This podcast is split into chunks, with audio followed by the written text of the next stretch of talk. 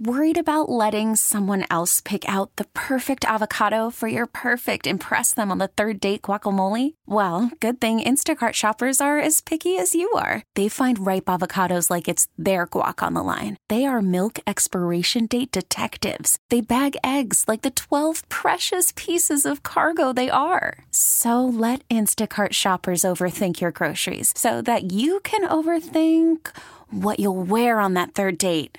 Download the Instacart app to get free delivery on your first three orders while supplies last. Minimum $10 per order, additional term supply. This episode is brought to you by Progressive Insurance. Whether you love true crime or comedy, celebrity interviews or news, you call the shots on what's in your podcast queue. And guess what? Now you can call them on your auto insurance too with the Name Your Price tool from Progressive. It works just the way it sounds. You tell Progressive how much you want to pay for car insurance, and they'll show you coverage options that fit your budget. Get your quote today at progressive.com to join the over 28 million drivers who trust Progressive. Progressive Casualty Insurance Company and Affiliates. Price and coverage match limited by state law.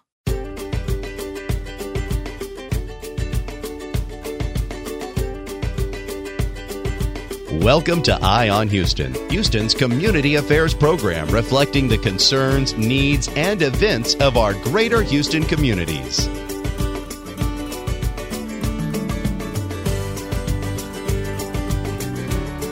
Welcome to an Audacy Mental Wellness Initiative. It's I'm Listening because talk has the power to save lives. My name is Andy Riggs, and I'm very happy to be joined today by the Chief Medical Officer for the American Foundation for Suicide Prevention, Dr. Christine Moutier. Thank you for being with us this morning. Thank you, Riggs, for having me on. I'm so excited to be here. How do you feel the overall mental health state of America is? Like, how are we? I know we've had a lot of conversations about mental health, but are we improving with our mental health, do you feel like overall? You know, I feel like it, it, of course, depends on who you talk to. And there are people who are struggling. Absolutely. There are also a lot of people who have found new ways to thrive and cope because of the experiences of sort of being able to dialogue about it like never before. You know, some of the experiences might have been new or they might have been, you know, worsening of their pre existing depression or anxiety. But and I actually just had the opportunity to review the CDC's household pulse survey, mm-hmm. which has been throughout the pandemic, kind of taking the pulse of mental health experiences of like average Americans, all different demographics, geography, age groups. And um, it looks to me like there is a sort of steady state going on overall. But again, it really depends on who you talk to. And there are families, there are young people, there are middle aged people who are 100% struggling. And again, trying to access mental health care, sometimes connecting with that and sometimes not being able to do that. So there's a, there's a lot of things going on for sure. There's a lot of talk about mental health. We have celebrities speaking out. We have athletes speaking out. We have, you know, newscasters and media people speaking out. Do you think that's also helping with people to reach out for help? Absolutely. Dialogue and disclosure about our true, authentic experiences as human beings, which includes our mental health. You know, remember, we all have mental health. Sometimes we're struggling. Some of us have mental health conditions, but we all have mental health. So talking about it and those examples, those role models and people who are doing that, I view it as um, having been someone who's done that myself over time. It, it's actually very freeing because what happens is other people people connect with you and you have a sense of like your relationships deepen, you get to be freed up and much more authentic and receive support and, and find new pathways. Otherwise, until that happens, there's a sort of a stuckness that can happen with our mental health. What's a good way to get out of those ruts that a lot of us find ourselves in? I think that is an awesome topic because when you are struggling, your brain is not working optimally. You are not feeling your best oftentimes we have our own sort of self sense of stigma that keeps us sort of stuck and keeps us silent. But what I would say is, I would say to anybody who is struggling, think of one person that you view as a safe, trusted person in your life where you at least have a sense that that they're going to understand or if not understand just not judge and i would start with that person on the receiving end of things there's some there's some kind of lessons learned here as well if someone in your life starts to kind of hint at stuff they're going through. They might just be in a way kind of testing you out to see if you are a person who can be supportive and trustworthy and handle a conversation where you actually show interest in wanting to learn more about what it is they're experiencing. How should we respond on that receiving end if we are the person that someone comes to? I would say to the person, I'm so glad you trusted me to even be able to say what you're really going through. And I want you to know there's no judgment. And I want to learn more about what it is you're experiencing. And you can just stop right there and let them tell you more. Remember, you, you don't have to be their clinician, their doctor, their therapist. You are whatever you are to them, their sibling, their friend, their colleague. And so your job is to respond like they had just told you. Imagine something else that um, it would be very private, but a, a matter of health. Let's say that they're going through a new diagnosis of diabetes or cancer or something very serious. You wouldn't, you know, run away from that. You would say, Oh my goodness, I'm so sorry you're going through that. How can I support you? Tell me more about what it is you're going through. I want to be a good friend to you. Talk really does have the power to save lives. That's why we're here today. It's Audacy's mental wellness initiative. I'm listening, and I'm here with Dr. Christine Moutier, the Chief Medical Officer for the American Foundation for Suicide Prevention. Can we hit really quick on the, the topic of asking someone about suicide? Because I think there's still a big myth out there that if you ask someone about suicide, you're going to plant the idea in their head. And that's just not true. And you know in your research, can you tell us, can you talk to that point, please? Yeah, there are several studies that actually show that that is not the case, that asking somebody if they're having thoughts of ending their life is actually is a way to provide help and relief. I would say that it's important to ask the question um, the, the, way that I do it is linking up with something that the person has just told me. Usually, people, if you say, I really want to understand how you're doing and what's going on in your life, they'll tell you about the circumstances of their life, right? I'm going through this thing at my workplace, um, my marriage, I'm struggling, finances, breakup. You know, it'll be kind of facts about circumstances, but the way that they explain it, their tone of voice, the words that they use will give you hints about whether they might be feeling like that they feel overwhelmed, maybe that they feel that they're a burden to others, like they might feel that they're trapped. All of those words or tone of voice are my entry to think, oh my goodness, this person may be struggling to the point that they might be having thoughts of suicide. And the way I ask the question is I say, when you say, and I literally repeat their phrase that they've just used, it makes me wonder if you're having thoughts of ending your life. And you can just leave it right there. And I think asking it very directly like that is the best way to show that number one, you can handle it. And number two, that there's no judgment and that you've stopped talking so you're ready to listen. And that's, of course, the most important part. Let's talk about the 988 number that has just gone into place. A lot of people may not know about it, but previously we had a longer number 1 800 273 TALK 8255. It was just a lot. And I think for a while we kind of advocated to get a shorter number, almost a 911 for the brain. And that's what we have. What is 988? What does this mean?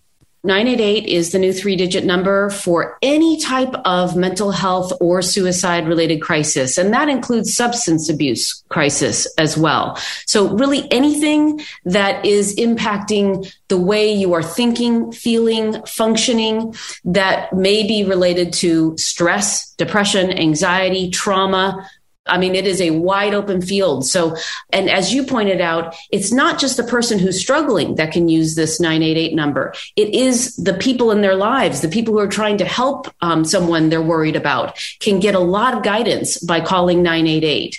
I want to make one point. 988 is like the 911 for the brain, for mental health, whereas 911 is being used for, you know, medical emergencies that are mostly physical health. The biggest difference that I think is important to realize is that 911 is a, a really important resource in our nation. It is a dispatch center. So it's not that the person who is having chest pain, you know, is going to get medical treatment from the 911 operator, but with 988, the call itself is with a trained professional. And so there is an intervention, there's a therapeutic experience that happens just by calling 988.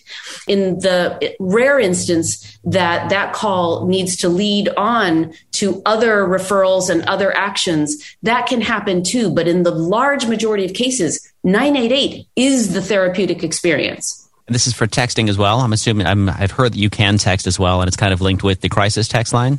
Yes, you can call or text or chat uh, with 988 from any part of, of the United States. What did your role at the American Foundation for Suicide Prevention play in getting the 988 number to come to fruition this year? I think we took a lead in the advocacy space um, at the national level and then in coalition with many other important organizations as well to, to really help Congress understand that mental health is, is critically important for our nation it is the case that AFSP is not the organization that runs the Lifeline or 988. That is a colleague organization called Vibrant Emotional Health that does that. And a number of us in the space are able to advocate, you know, for what the nation needs. So it is a really exciting time. And, and again, it's not just that it's a more memorable three digit number, although that is important to treat mental health just like we do physical health. So 988 makes sense in light of 911, you know, for physical health emergencies. But it is also this incredible opportunity to really reimagine and transform our nation's crisis response system. And and the, I think with stigma going down, people are just more willing to get help now as well. Yeah. But again, it's that there can be new funding sources now at the state level to build that infrastructure for a more appropriate person-centered mental health professionals in lieu of a primary law enforcement response that was built out of, you know, sort of almost by happenstance in the past. We need to move away from that. We need trained mental health clinicians to be responding to mental health crises. Right. The uh, 988 number, these numbers are routed locally first, I might understand? They go to local call centers first, which whatever state you happen to be in, be it New York, California, Wisconsin, Indiana, Illinois. And then those numbers then overflow if someone in your in your immediate state is not able to answer how important is it to make sure that we get the funding that we need for this new 988 number? It is essential. We see that the volume of calls have been going up over the last decade or so pre launch of 988. So each crisis center at the county or state level is sort of funded in different ways. And we need to step it up as a nation. If we're really going to prioritize mental health, we are going to make it a priority and put the funding there that's required to hire and train the right number of staff, which, which by the way, peer specialists can be a part of this response as well. Although through the 988 system, they are all professionals that, that you will speak with. Um, but, but I just want to say that people with lived experience can also be be called upon and trained to be a really important part of what happens next in terms of a person's access to support and education and treatment and recovery. Can we speak a little bit to the stigma that still exists around mental health and how someone may feel, well, if I call 988, I don't want the police to show up. I don't want to cause any trouble. I don't want to feel like I'm inconveniencing somebody, a lot like what you would think if you reached out to a friend. Yes. So I think it is the extremely rare instance that a call to the lifeline or 988 now would result in in the police showing up that is a rare event that is reserved for um, extreme situations where imminent risk to the person or others is is determined to be the case so you know in terms of stigma i think one of the biggest concerns is who will find out? Where does this information go? Is it tracked? Will my employer know? Is my family going to know? And I think this is this is sort of a two level issue. On the one hand, stigma is reducing, and we are aiming for a time and a world to live in where mental health is treated exactly like physical health is. So there still might be privacy concerns. We still have matters of, you know, private health, but that when it comes to receiving care and being able to get support from your community, your family members, treatment, that stigma should not be in the way of that. But I think the additional key piece when you are the one who's struggling, your brain is playing tricks on you. You are not thinking as clearly as you do in your usual state of health. And so you are thinking, I'm weak. I'm going to get in trouble you know all these sort of extreme sort of you know always never uh, my life will be over. I won't be able to work. Um, you know really extreme and, and mostly very untrue beliefs will be going through a person's mind. And so i only point that out because you may be surprised if you're thinking, I can't call 988 or I can't seek mental health care because of whatever, what my family will think, what my colleagues will think. I just want to point out that most likely your own thought process may be the biggest barrier in the way. And you'll find out by just taking that step of calling how much help and relief and support is out there. And in the vast majority of cases, there's just no negative that comes from it. It's like, if you were having chest pain or you're having some other f- physical health problem, when you reach out for help, that's the start of treatment, recovery, support, and healing. And it's the same thing for mental health. And 988, the number is now live. And also the suicide prevention lifeline number will still li- it will still work. It'll still direct to that 1-800-273-TALK. So know that both of those numbers are now active and up and ready for you to use right now. Dr. Christine Moutier, the Chief Medical Officer for the American Foundation for Suicide Prevention, thank you so much for being part of our very important mental health, mental wellness initiative here at Audacy. I'm listening. Talk really does have the power to save lives. We appreciate the work you do with us, with Audacy, and all the work you do with the American Foundation for Suicide Prevention.